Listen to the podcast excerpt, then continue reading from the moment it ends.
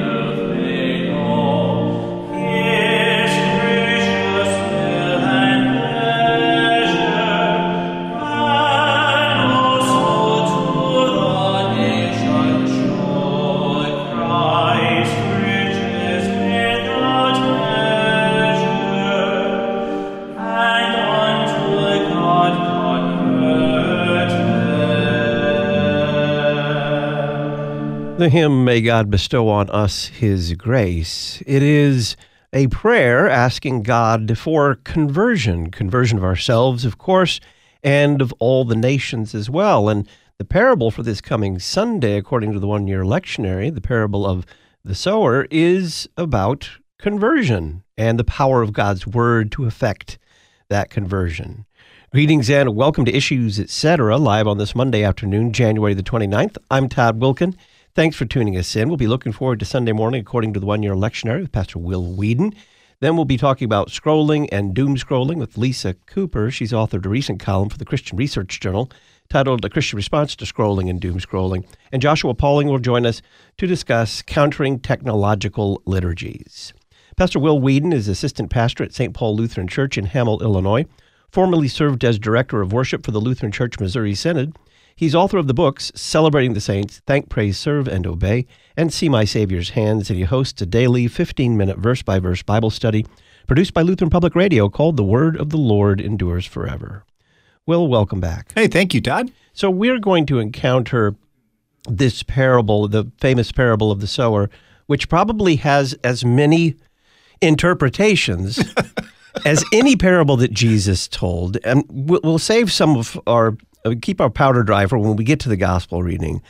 But it's coupled in this telling today with an explanation of why Jesus tells parables. And basically he says, I tell them because I want you to hear it, but I don't want others to understand it. So, why is this parable so perplexing to us? Well, it shouldn't be perplexing at all because Jesus, it's one of the few parables Jesus gives you the exact explanation for, right? In the gospel reading today, we don't only hear we not only hear the parable, when the disciples go, uh, so what, what does that actually mean? Jesus gives them a point by point explanation of this is what it means. And his talking to them in parable certainly it obscures the gospel from those who would hearing his words scoff and not believe that he is the key to the Old Testament scriptures. But once you realize that his parables are there and he he he's sitting right there in front of you he's the key he's the one that will open the whole parable and make it make sense. He's the one that opens every parable because they're all about him. Then things really do begin to change. One of the things that a friend of mine pointed out to me a long time ago is that we have a tendency due to our old adam to always think it's always about us that every parable should be about us. And the point is, all the parables, they're not about us, they're about Jesus. And once you see that, you go, oh, now this parable begins to shine. Now it begins to make sense. And when Jesus unpacks it, it's very clear that it's all about his actions. We are kind of in the second season of what you had called the last time we talked pre Lent, mm-hmm. Sexagesima, What does that mean? Yeah, so that's literally uh, about 60 days is the idea there. I mean, the, the, Septuagesima, 70 days. This is very rough. Sexagesima, 60 days. And then we come down to uh, Quinquagesima, 50 days next week. So, yeah, this is the little season that I think of as the narthex to Lent. You know, it's, it's, it's to get you into Lent and prepare you to actually make the journey to the cross and to the resurrection. And I pointed out last time that each of these little Sundays focuses on one of the solas of Lutheranism. So the first week, you hear about how you're saved by grace alone. It's the gift of God, not the result of works, and don't begrudge his generosity. And this week is the week of Scripture alone, sola scriptura. We're going to hear that throughout the readings. And then finally, as we consider the importance of baptism and how we are saved by faith alone as we follow Christ up the road to Jerusalem. That'll be the burden of next time when we do Quinquagesima. So, one thing we probably should explain and not take for granted, and that is why the season of Epiphany that we in the one year series have kind of left for pre Lent, why it is like an accordion. It can get shorter and it can get longer. And there are a couple seasons that do this. Yes. Why does the length of the Epiphany post Christmas season change? Okay, the key to getting this is to realize that Epiphany is really not a season. Epiphany is a feast. And then after that feast, you have these these days that stretch out and these days are really part of what well Rome Rome uses the term now ordinary time, which doesn't mean that it's ordinary compared to extraordinary. It means that it's it's a number time in the sense of the first Sunday, the second Sunday, the third Sunday after Epiphany. So those kind of Sundays that don't have a character that were uniquely their own, they run out after Epiphany. And then if, if Epiphany is short, then after Trinity, same thing, right? First Sunday after Trinity, second Sunday after Trinity, third Sunday after Trinity. It's really not that Trinity is a season. It's that there's just the, the Trinity's a feast. And then after the feast, you just count out the days afterward. So when Epiphany is short, Trinity will be long. And when Epiphany is long, the Trinity season will be short. Those those are just the ordinary days. I started to say the extra ordinary days, but I'm not saying extraordinary. I mean, there there are extra days that come in at the end of either season, just depending on where Easter falls. This is all Easter's fault because Easter moves around. And so, depending on where Easter plops itself down on a given year, Epiphany is going to either be shorter or longer, and Trinity will correspondingly be the opposite direction. So, an Easter's keyed to uh, gen- generally to Passover, but the rule I learned was first Sunday after the first full moon after the vernal equinox. The vernal equinox, which is the first day of spring. And I think there's one complication. Is that the full moon where you are, or is that the full moon in Jerusalem? and that can also have an effect on how you're reckoning the days. We, we should just pause here and say this is not really, uh, this is an extremely, extremely old debate in the church, oh, yeah. liturgically, mm-hmm. and that the church actually considered a rift yeah, over the came, date of Easter. Why did they take it so seriously? It, it came so close to actually, uh, you know, resulting in, in schism, but it, it didn't. They, they finally recognized. No, wait a minute. We should not be dividing between ourselves over the date of Easter. In the West, especially, well, then you have an added factor. Like well, people say, well, the Orthodox observe it on a different date, but mostly that has to do with them not following the the update to the Gregorian calendar from the Julian calendars. I mean, that, that's a factor too. The, the truth of the matter is, though, Christians have observed it on these different days. And it really came to a head early on in England, of all places, where the Irish had sort of the sort of jo- Johannine dating that they used.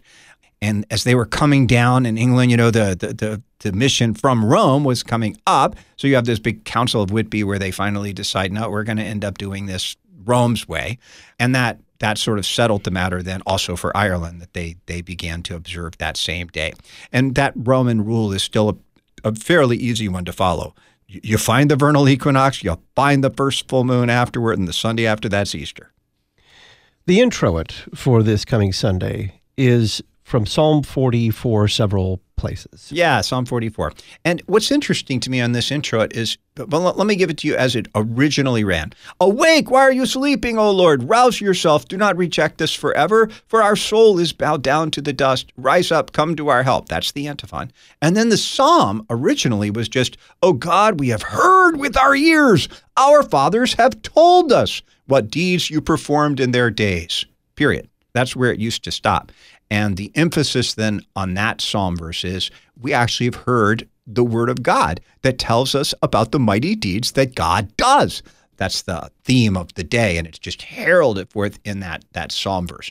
It goes on, though. What deeds you performed in their days, in the days of old. You with your own hand drove out the nations, but them you planted. You afflicted the people, but them you set free. You have saved us from our foes, and you have put to shame those who hate us.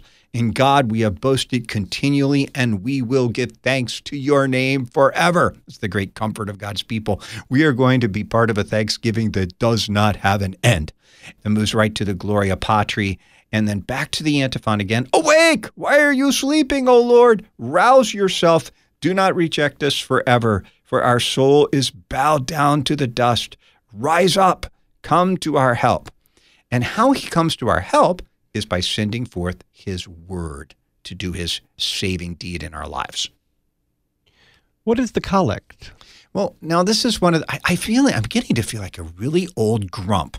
Is is because every single time I look at this, I get more grumpy about the way that they changed it. So the new collect reads like this: "O God, the strength of all who put their trust in you, mercifully grant that by your power we may be defended from all adversity." Beautiful, simple collect, right? Through Jesus Christ our Lord. The termination's the same there. But the point is, the heart of the collect is this that God would defend us by his power from all adversity. That is a beautiful prayer. But listen to the way the old collect read O God, who seest that we do not put our trust in anything that we do, mercifully grant that by your power we may be defended against all adversity. Now, I think you've really lost something. You've substituted a positive, the strength of all who put their trust in you, for this powerful negative. You see that we do not put our trust in anything that we do. That is a powerful confession. We are not trusting in our deeds. You see that, God. You know we can't do this. We we can't put our trust in our doings. There is nothing stable about them. Our only trust can be in you and your word and your promises. So I hate that we sort of smoothed that over in the new version and kind of lost the I guess it was because it was in the negative. They didn't like it. We do not put our trust in anything that we do. I think it's a shame. Pastor Will Weedon is our guest. We're looking forward to Sunday morning, according to the one year lectionary, working toward the parable of the sower and the purpose of the parables in the gospel reading from Luke chapter 8. On the other side of the break, we'll get into the readings with Isaiah 55.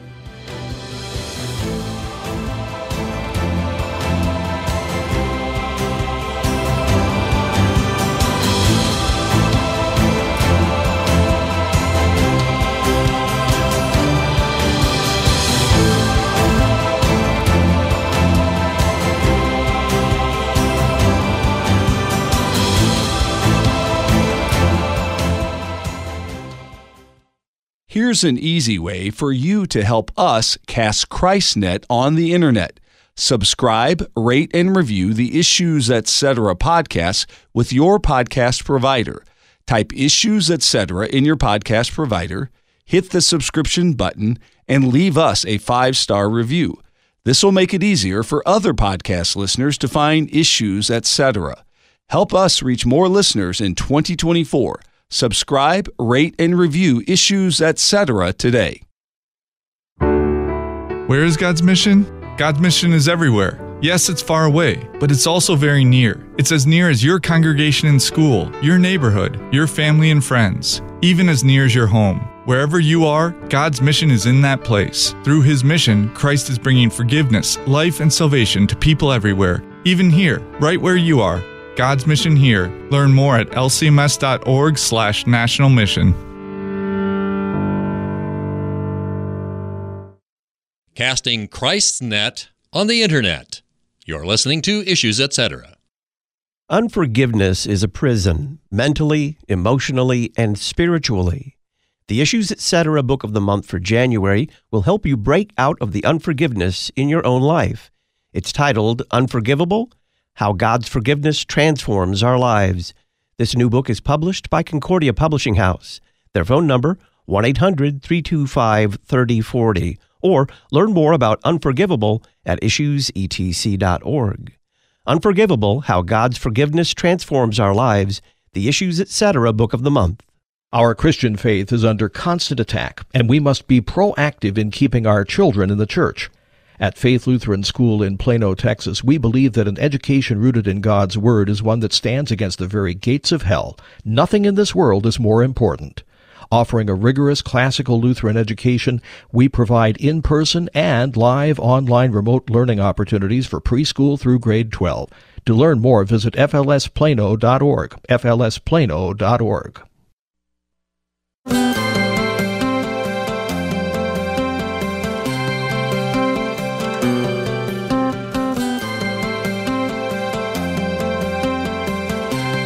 Our relationship with God shapes our relationship with our neighbor.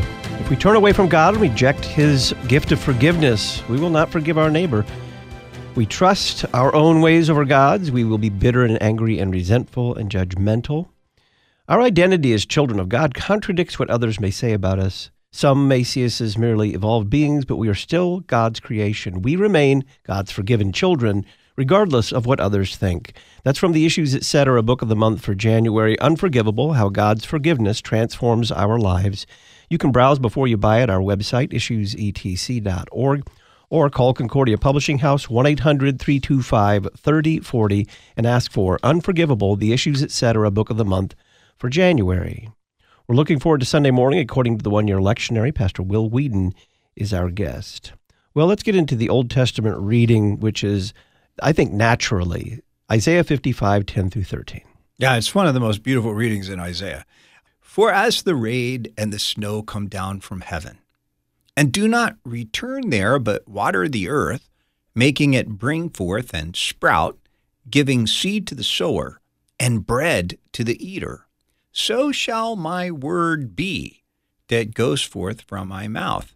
It shall not return to me empty, but shall accomplish that which I purpose and it shall succeed in the thing for which I sent it. For you shall go out in joy and be led forth in peace. The mountains and the hills before you shall break forth into singing, and all the trees of the field shall clap their hands. Instead of the thorn shall come up the cypress, instead of the brier shall come up the myrtle, and it shall make a name for the Lord, an everlasting sign that shall not be cut off. Oh, such beautiful words. The, the first thing that I think when we hear them is we have a tendency to go right away to when we think of the Word of God in the sense of, of Scripture or of a promise that God joins to something like the Word or the sacraments, which He joins to the sacraments, the Word joined to the sacrament, that this is the Word that's in view here. And I think that has an application, but I don't think it's actually the first reference. I think this is actually closer to John chapter 1. In the beginning was the Word, and the Word was God, and the Word was God. So God sends forth His Word. His Word is then what creates the creation. And when creation had fallen, God still sends forth His Word, sends His Word into the flesh of the Virgin Mary. And why does He do this? To give seed to the sower, to give the gospel message to his preachers, and to give bread to the eater. He's come to be the bread of life for the world. He's come to be baked in the in the oven of the cross so that he can give eternal life to those who receive his word. It's just such a beautiful thing. And this word then it doesn't return to God empty. When Jesus returns to the Father, he comes back having succeeded in the thing that God sent him to do offering his life and doing so in such a way that he's able to bring the children of God home. It's always that scene from Isaiah of Isaiah 8. You know, lo I and the children God has given me. Here is Jesus as he comes home to the Father. Lo I and the children you have given to me. we follow him home to the Father. And this home to the Father is what he pictures here as, you know, all of nature just bursting all around you with joy. As you go out, you're you're you're going out in joy and you're being led forth in peace.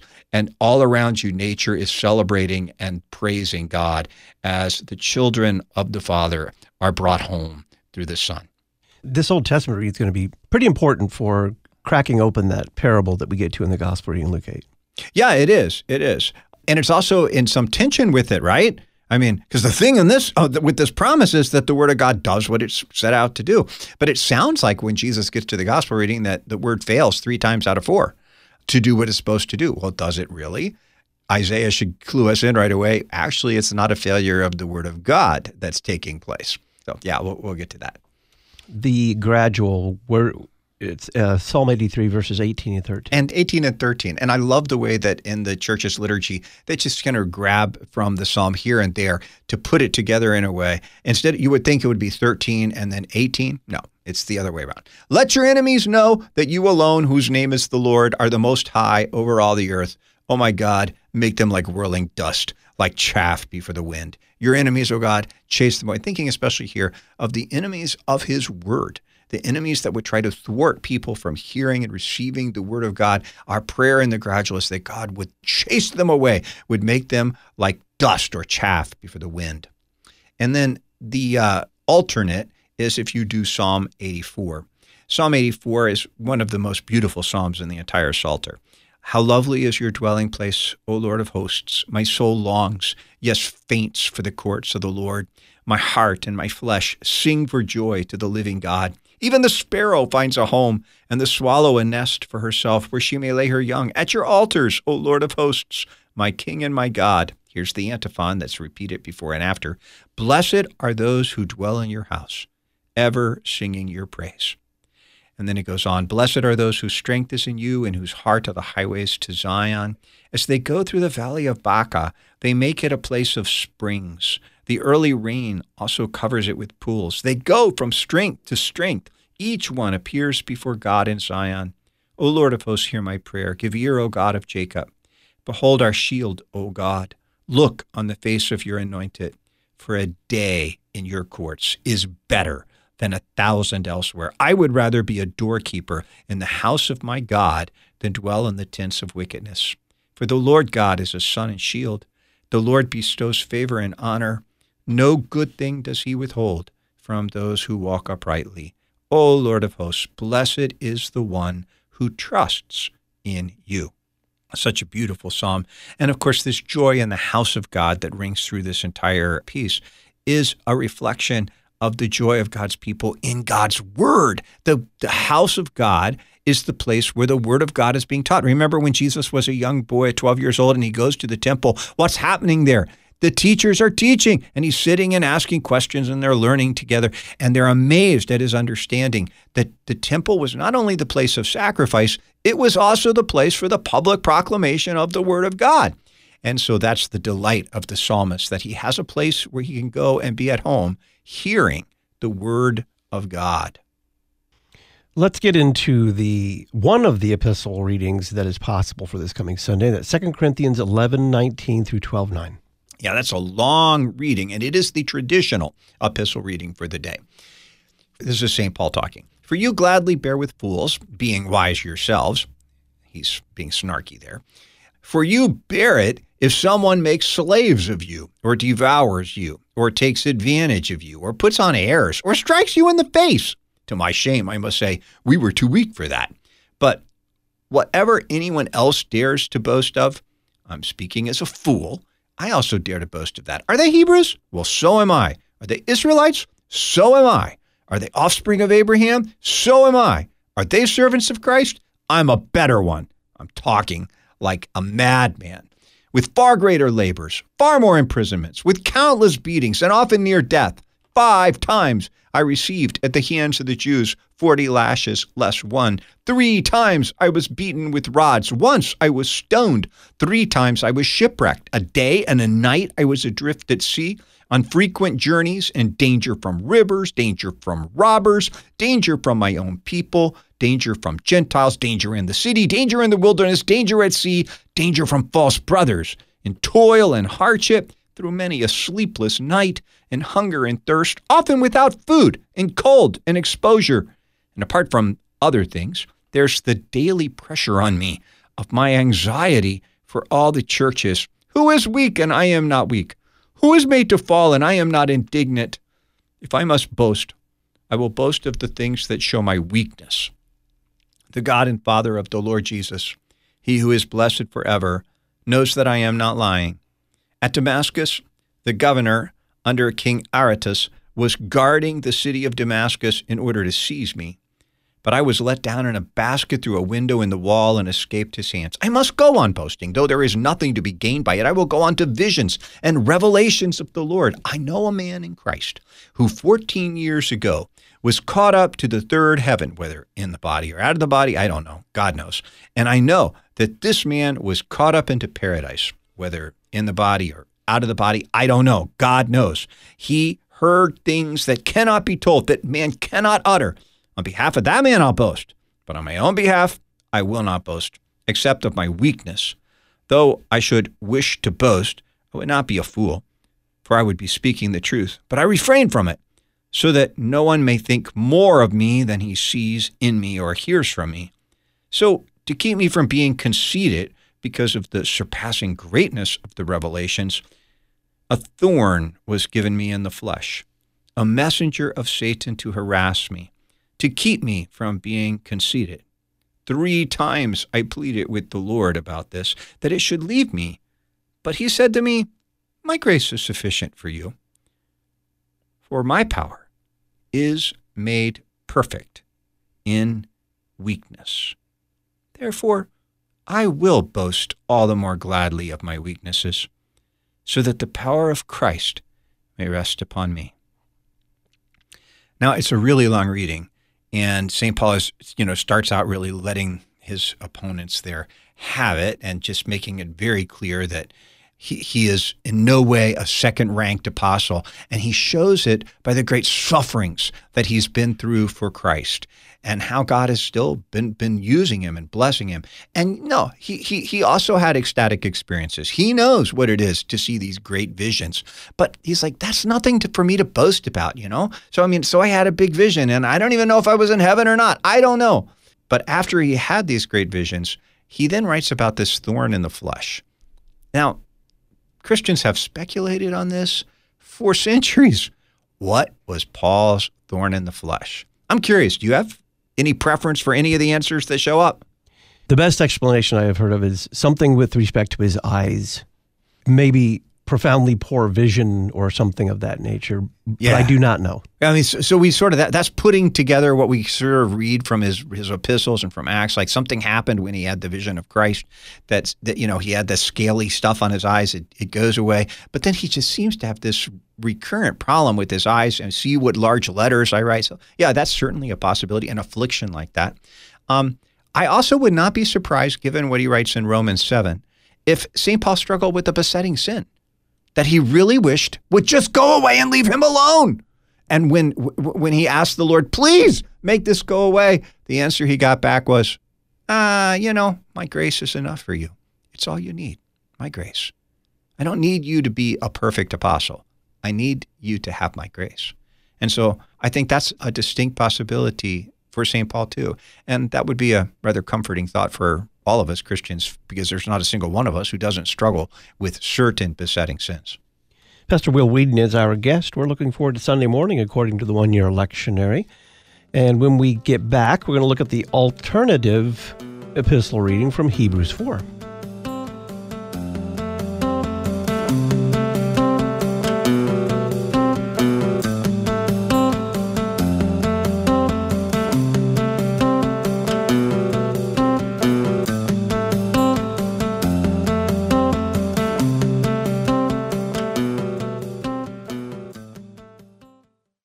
If you appreciate Issues Etc., our 24 7 music and talk stations, and our daily verse by verse Bible study, The Word of the Lord Endures Forever, please include a bequest in your will or trust for these worldwide media resources. A bequest allows you to receive an estate tax charitable deduction and reduces the tax burden on your family. Ensure your children, grandchildren, and great grandchildren the opportunity to listen by including a bequest in your will or trust for Issues Etc., Lutheran Public Radio, and The Word of the Lord Endures Forever. Hello, this is Roy Askins with the Lutheran Witness. You've heard me talk about all the great content we publish in the print magazine of the Lutheran Witness, but I wanted to share with you that we have even more online. Visit our website, witness.lcms.org, where you'll hear even more content on worship this month in particular from Cantor Phil Magness. We also have a series on literature right now going on and a series on church art with much more planned in the future. You can get all that for free on witness.lcms.org. The Lutheran Witness helping you interpret the world from a Lutheran perspective. Trinity Lutheran Church in Vallonia, Indiana, is a mighty fortress that stands as a bulwark against the attacks of the devil, the world, and our sinful flesh. We are located in Jackson County, about two miles south of historic Fort Vallonia on State Road 135. Join us every Lord's Day for Sunday school and Bible class at 8:30 and divine service at 9:30. Come and receive the gifts of forgiveness, life, and salvation from God's valiant one, Jesus Christ, who has conquered death and holds the field forever. The Evangelical Lutheran Church holds that it is God who raises up men to serve his holy bride through his office of the holy ministry. At Concordia University Chicago, we prepare men to take the first step on the path by which God leads them to his pastoral office. Are you ready to take the step? I'm Dr. James Ambrose Lee, Chair of the Division of Theology at Concordia University Chicago. Learn more about the pre seminary program at CUC by visiting cuchicago.edu cuchicago.edu. Christological, creedal, confessional. You're listening to Issues, etc. Thanks to the following congregations for standing with us by becoming an Issues Etc. congregational sponsor Christ Lutheran, Normal, Illinois, First Bethlehem Lutheran, Chicago, Illinois, Hope Lutheran, Sonora, Texas, Lutheran Church of the Ascension, Atlanta, Georgia, Our Redeemer Lutheran, Fayetteville, North Carolina, Redeemer Lutheran, East Englewood, Florida, St. John Lutheran, Champaign, Illinois, St. Paul Lutheran, Emmetsburg, Iowa, Trinity Lutheran, Fort Wayne, Indiana, and Zion Lutheran, Dexter, Iowa. Find out how your confessional Lutheran church can support this worldwide outreach by including issues, etc., in your mission or advertising budget. Just go to issuesetc.org, click Support Donate, and print a one page flyer. When your congregation becomes an Issues Etc. sponsor, we'll publicize your church on the podcast, at our website, and in the Issues Etc. journal.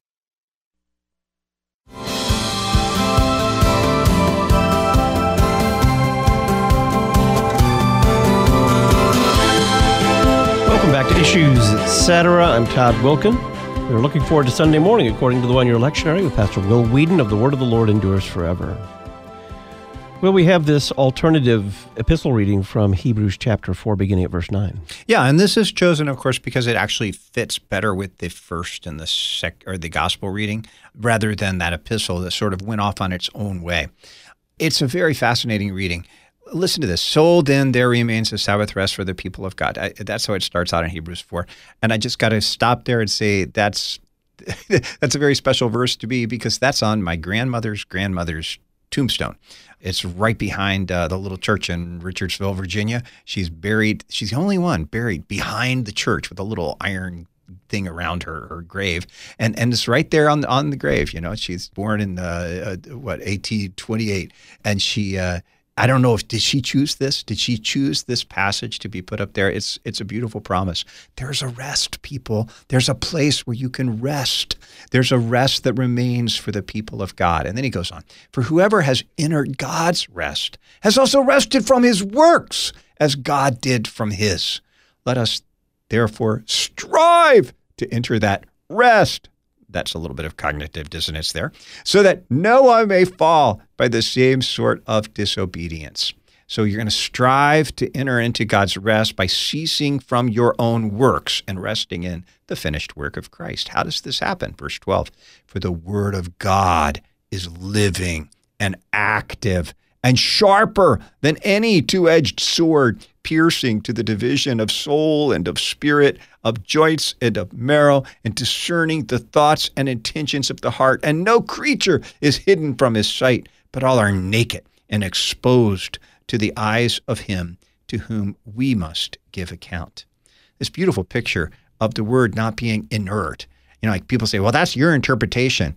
I think it was Oswald Bayer who beautifully said, no, it's the other way around. You do not interpret the word of God. The word of God interprets you. it's the living, active thing and it goes down deep to the division of soul and spirit, joints and marrow. It even sorts out that thing which, you know, Jeremiah calls deceitful above all things, the human heart. It goes right down to the depths and nothing gets hidden from the word of God, but everything then is like is naked and exposed. Remember how Paul said to the Corinthians that if somebody comes into your assembly and there you are all prophesying, you know, the guy's going to fall down on his face and confess that God is among you because the, the thoughts of his hearts will have been exposed. Exposed by what? By the words of God that you are speaking. I think we've all had that experience. You go to church and you're like, "Whoa, preacher, how did you get into my head this week? You know, how did you know about my life?" That's just what the word of God does. It goes down deep and it goes all the way down into our heart when we actually are dealing with the living word of God.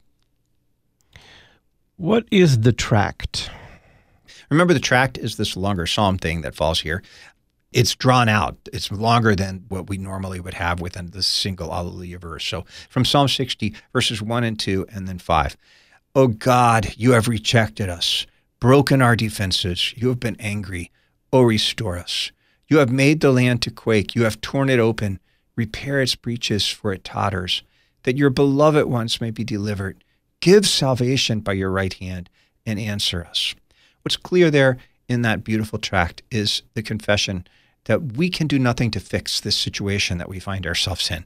We are justly deserving the anger and judgment of God upon ourselves. And the only one who can fix this is God Himself. And so we beg Him to actually repair the breaches of the land as it totters and to deliver your beloved ones and give salvation to us. We can't work salvation for ourselves. It has to come to us as a gift from you. That's the only way we can possibly receive salvation.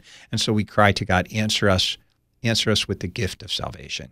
And the gospel reading then will unpack how he gives that gift through his word. So let's get into this rather lengthy reading from Luke chapter 8. Okay. When a crowd was gathering and people from town after town came to Jesus, he said in a parable, A sower went out to sow his seed. And as he sowed, some fell along the path and was trampled underfoot. And the birds of the air devoured it. And some fell on the rock, and it grew up, but it withered away because it had no moisture. And some fell among thorns, and the thorns grew up with it and choked it. And some fell in good soil and grew and yielded a hundredfold. As he said these things, he called out, He who has ears to hear, let him hear. And when his disciples asked him what this parable meant, he said, To you it has been given to know the secrets of the kingdom of God. But for others, they are in parables, so that seeing they may not see, and hearing they may not understand. Now, the parable is this the seed is the word of God. The ones along the path are those who have heard. Then the devil comes and takes away the word from their hearts, so that they do not believe. They may not believe and be saved. And the ones on the rock are those who, when they hear the word, receive it with joy. But these have no root. They believe for a while, and in time of testing fall away. And as for what fell among the thorns, they are those who hear, but as they go on their way, they are choked by the cares and pleasures of life, and their fruit does not mature.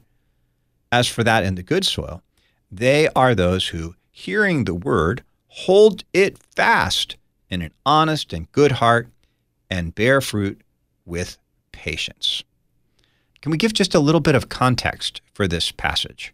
So, you know, Luke had just had the confrontation in the house of Simeon over the sinful woman who had been forgiven much and so loved much. He had also mentioned that Jesus was accompanied in proclaiming the good news of the kingdom, not just by the disciples, but by women who had been healed of evil spirits, including Mary Magdalene, who all provided for him. This picks up a theme in Luke about the eagerness of the women to hear the words of Jesus. You see it in Martha and Mary and in Luke chapter 10. Immediately following the parable of the sower is the parable of a lamp under a jar, then the account of Jesus' mother and brothers, where again the word of God is paramount. My mother and brothers are those who hear the word of God and do it. 8 verse 21. So let's sort of work our way through the text if, if we can. A sower went out to sow his seed, and as he sowed, some seed fell along the path and was trampled underfoot. And if we put the explanation right with that verse, now the parable is this the seed is the word of God. The ones along the path are those who have heard. Then the devil comes and takes away the word from their hearts so that they may not believe and be saved. Seed and word were already joined together back there in Isaiah 55, if you remember. Luke alone has that the birds are of the air, literally of the heavens that the Lord then identifies the birds with Satan fits with the prince of the power of the air from Ephesians 2. Our wrestling is against spiritual wickedness in high places, Ephesians 6.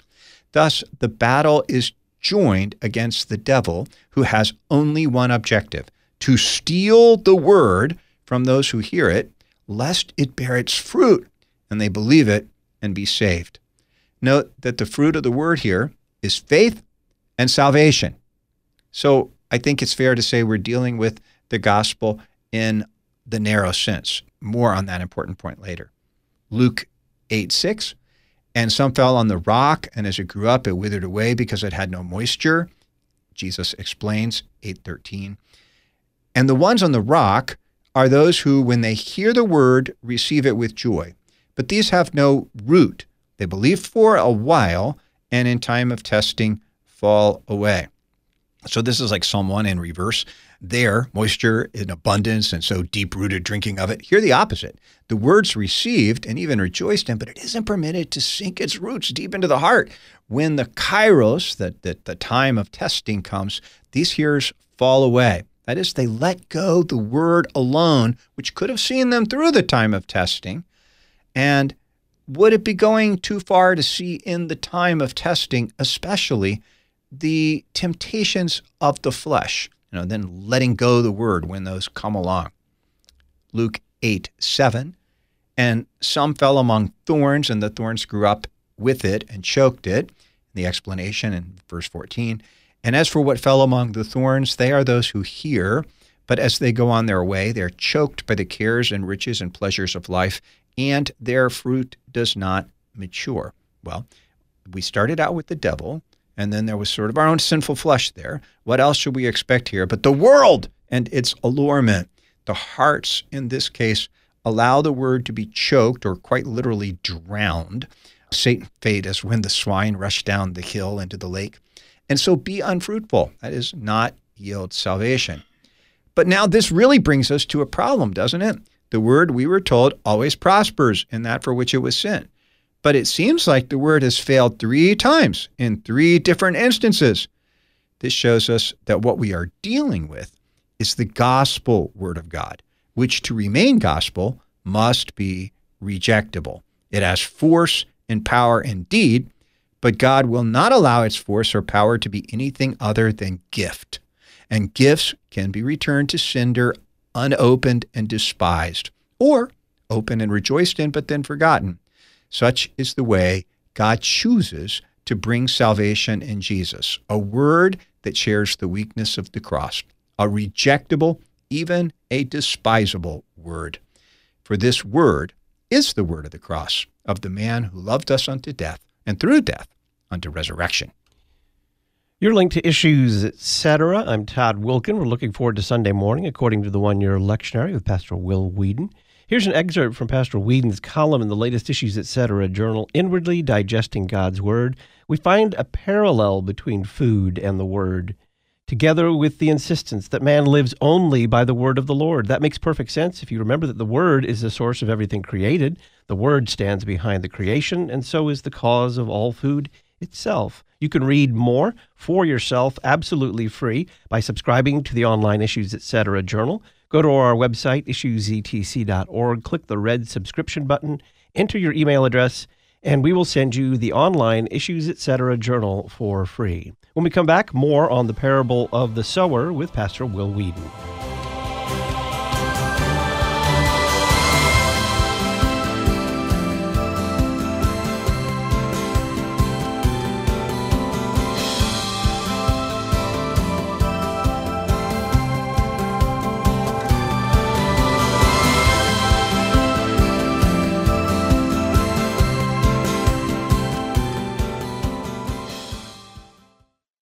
This week on The Word of the Lord Endures Forever, we journey further in Ruth with pious Boaz. Boaz meets Ruth. Ruth learns Boaz is a redeemer, Naomi's instructions, and Ruth's plea. Join me, Pastor Will Weedon, for The Word of the Lord Endures Forever, your daily 15 minute verse by verse Bible study on demand. Listen at thewordendures.org or your favorite podcast provider. Luther Academy provides additional theological education for our mission partners around the world, specifically pastors who are asking for additional education but do not have the necessary resources in their own church bodies. By donating to Luther Academy today, you will be supplying food, housing, books, professors, and travel for Lutheran pastors who attend our conferences. To learn more about Luther Academy and how you can donate today, visit lutheracademy.com lutheracademy.com. Grace, faith, Scripture, and Christ alone. You're listening to Issues, etc. Memoria Press's award winning Latin programs have successfully taught hundreds of thousands of students across the world. Their easy to use, step by step Latin curriculum provides students with an academic vocabulary, a mastery of English grammar, and strong critical thinking skills. If you're interested in learning more, Visit them at memoriapress.com and use the coupon code LPR24 at checkout. Memoria Press, saving Western civilization one student at a time. Confessional Lutherans are invited to rent a four bedroom, three bathroom Table Rock lakefront home in the Ozarks. Table Rock Lake is a premier lake in the heart of the Ozarks for boating, water sports, and fishing. This log cabin style rental sleeps 12 and is 30 minutes from Branson and 20 minutes from Silver Dollar City. Learn more by calling Swanson Estates 713 855 2681. Be sure to mention Issues Etc. 713 855 2681.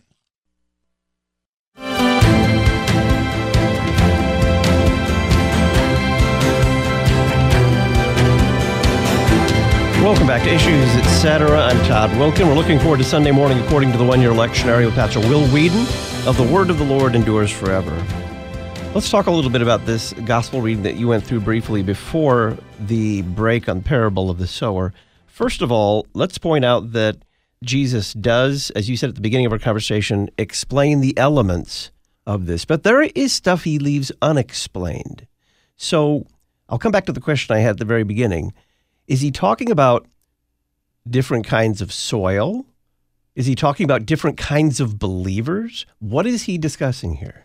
It's a great question, and I do want to get to it, but I think we need to finish the parable first. We had, sure. read yes, another I'm verse sorry. to go. Yeah, sorry. sorry. One more verse. Oh, yeah. So Luke 8 8. And some fell into good soil and grew and yielded a hundredfold.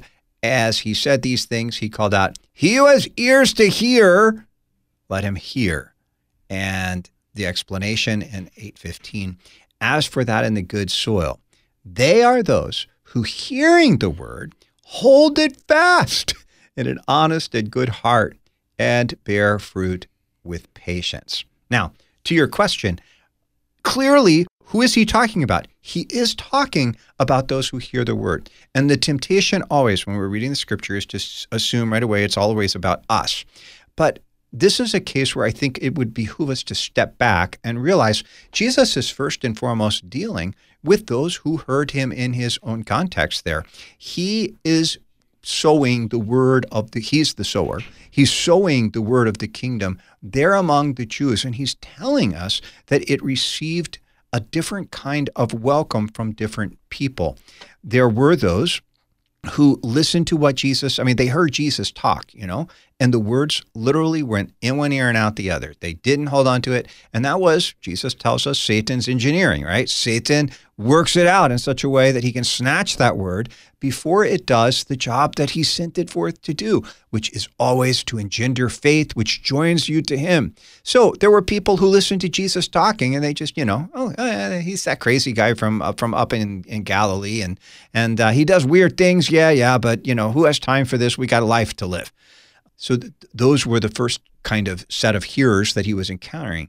The second one were those who were really happy when they heard what Jesus said until it started to cost them something, until their life was put in danger by hanging around with Jesus. And then the temptation was to back off and just say, oh, well, it was interesting to hear him for a while, but we're, not going to go down that road with him. Jesus is inviting us into suffering and death, and we're not going to go that way with him.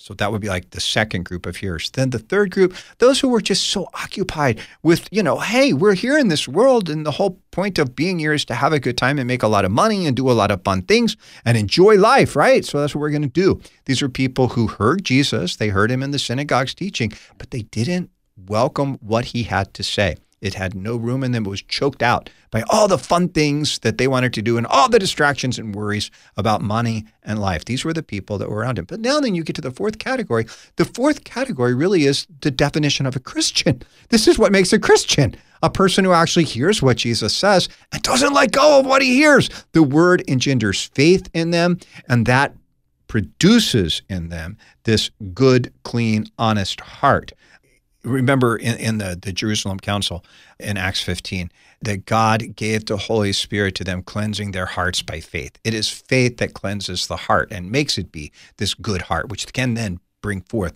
good fruit for God. So I think that's the key that this whole thing needs to be heard aimed specifically at Jesus' original audience. I mean, if, if I can sort of step back and ask the big question, the big question is how can a people who devoted themselves to hearing and studying the Old Testament absolutely miss out on what it was all about? And Jesus, to answer that question, I mean, we sort of skipped over those words, but I mean, in the center of the gospel are his words where he cites Isaiah 6, right? Blessed are your eyes. You get to see this stuff people really wanted to see it and really wanted to hear it and they didn't get to. And the words about that hearing they may not hear and seeing they may not see and believe and turn and be healed and I and that I should heal them. I think the key, the key to that right there is Jesus is like, here I am, God, I'm Yahweh in the flesh, sitting here among them. And he alludes to Isaiah 6. Well, what's after Isaiah 6? Isaiah 7 with the Emmanuel, God in the you know the, the one born of a virgin, and then in Isaiah eight, lo and the children it. In Isaiah nine, uh, to us a child is born, to us a son is given. The government will be upon his shoulders. He's going to be called everlasting Father. All these names are just tumbling out. And, and, and eleven, that he's going to be a, a, he's going to be for the Gentiles. He's going to be light for the Gentiles. The the root of Jesse is going to be planted like an ensign, calling the Gentiles home to God. All of these things are circling around and Jesus is like, so here I am. You you guys have the key that unlocks the whole Old Testament. All the mysteries of the Old Testament are unlocked right here because I'm sitting here. And you guys have that key. You guys are category number 4. That's what he's saying to them. You are category number 4. You got the key that actually will open up the scriptures to you. So with uh, only about a minute before we need to take a break, he is directing this parable particularly at his disciples in that immediate context so that they understand how it is so many hear what they have heard and yet either don't believe or fail at length to believe. Yeah, yeah. Uh, you know, even if they welcome it at the beginning, once they realize that, hey, this will bring suffering to my life, they'll let it go. Yeah. As our boss said just a few minutes ago, it's hard to see how on earth the uh, Reformed can hold on to their teaching that once saved, always saved when you have a very clear word from Jesus here that people believe for a time, but then in suffering fall away. It is possible to fall away. The whole New Testament presupposes that, and Christ warns against it constantly.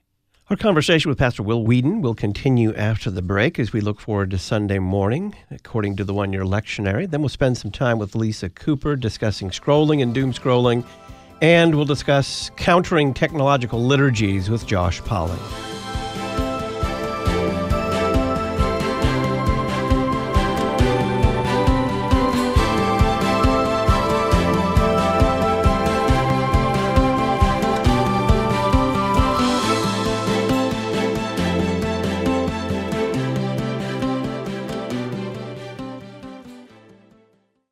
Theology for blue collar, white collar, and clerical collar. You're listening to Issues, etc. Repentance and forgiveness, sin and grace, law and gospel. More than cliches, real preaching for real people in need of hearing the real Christ. Christ for You in the Divine Service at St. Paul Lutheran Church of Hamel, Illinois, where we gather every Saturday night at 6 and on the Lord's Day, Sunday mornings at 7:45 and 10. Look for the Church of the Neon Cross on I-55 between exits 30 and 33. Find us on the web, stpaullutheranchurchhamel.org, St. Paul Lutheran Church of Hamel, where there is the forgiveness of sins, life and salvation for the people of God. I am beautiful because I am fearfully and wonderfully made. I'm accepted because I'm a part of his family through Jesus' shed blood. Unity Lutheran School in East St. Louis, Illinois, shines the light of Christ in one of the most impoverished cities in America. Learn how to support their mission work at unityesl.org. Unityesl.org. Today, with the help of the Holy Spirit, I say yes to God and His ways.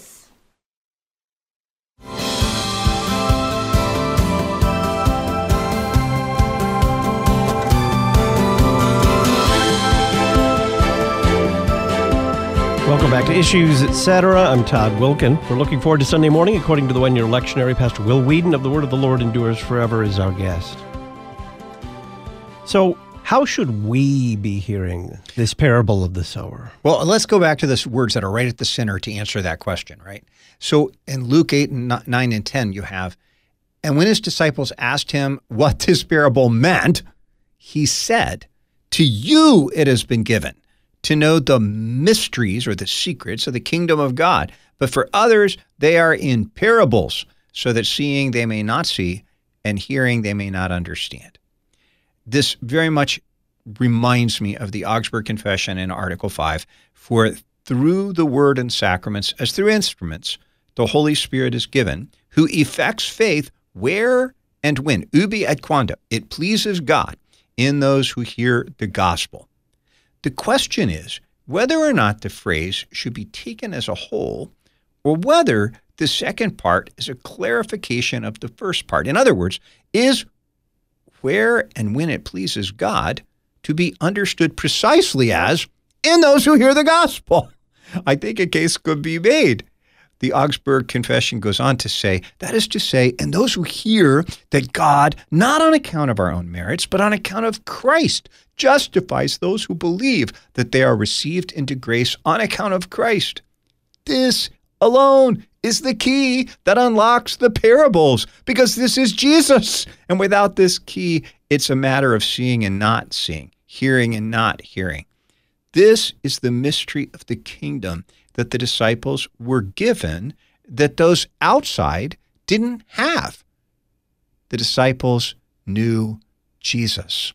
The word that is planted is then the gospel word, and its abundant fruit is faith in God.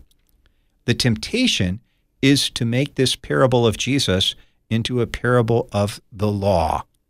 The word then being God's instructions and the fruit being our actions of obedience to the same. Rest assured, that is the native hearing it will receive. But this is not the law word. This is the gospel word.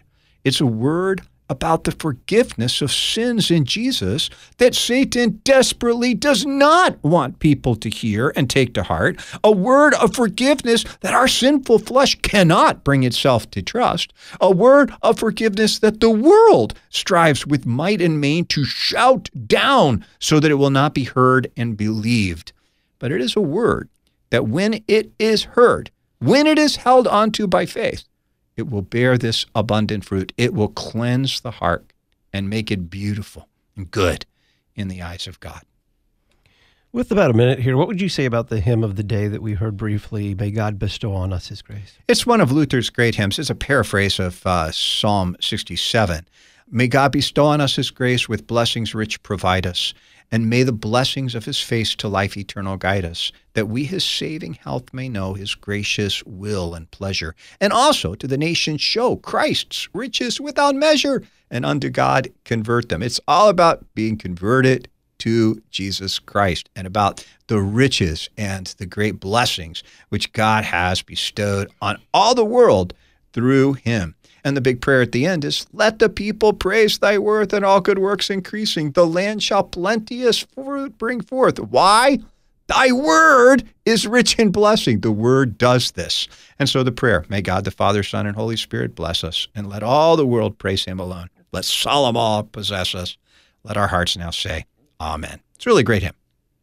Pastor Will Weedon is assistant pastor at St. Paul Lutheran Church in Hamel, Illinois. Formerly served as director of worship for the Lutheran Church Missouri Synod. He's author of the books Celebrating the Saints, Thank, Praise, Serve It, Obey, and See My Savior's Hands. And he hosts the daily 15 minute verse by verse Bible study produced by Lutheran Public Radio called The Word of the Lord Endures Forever. Will, thank you very much. Thank you, Todd. When we come back, Lisa Cooper will join us. We're going to talk about scrolling and something called doom scrolling. Stay tuned.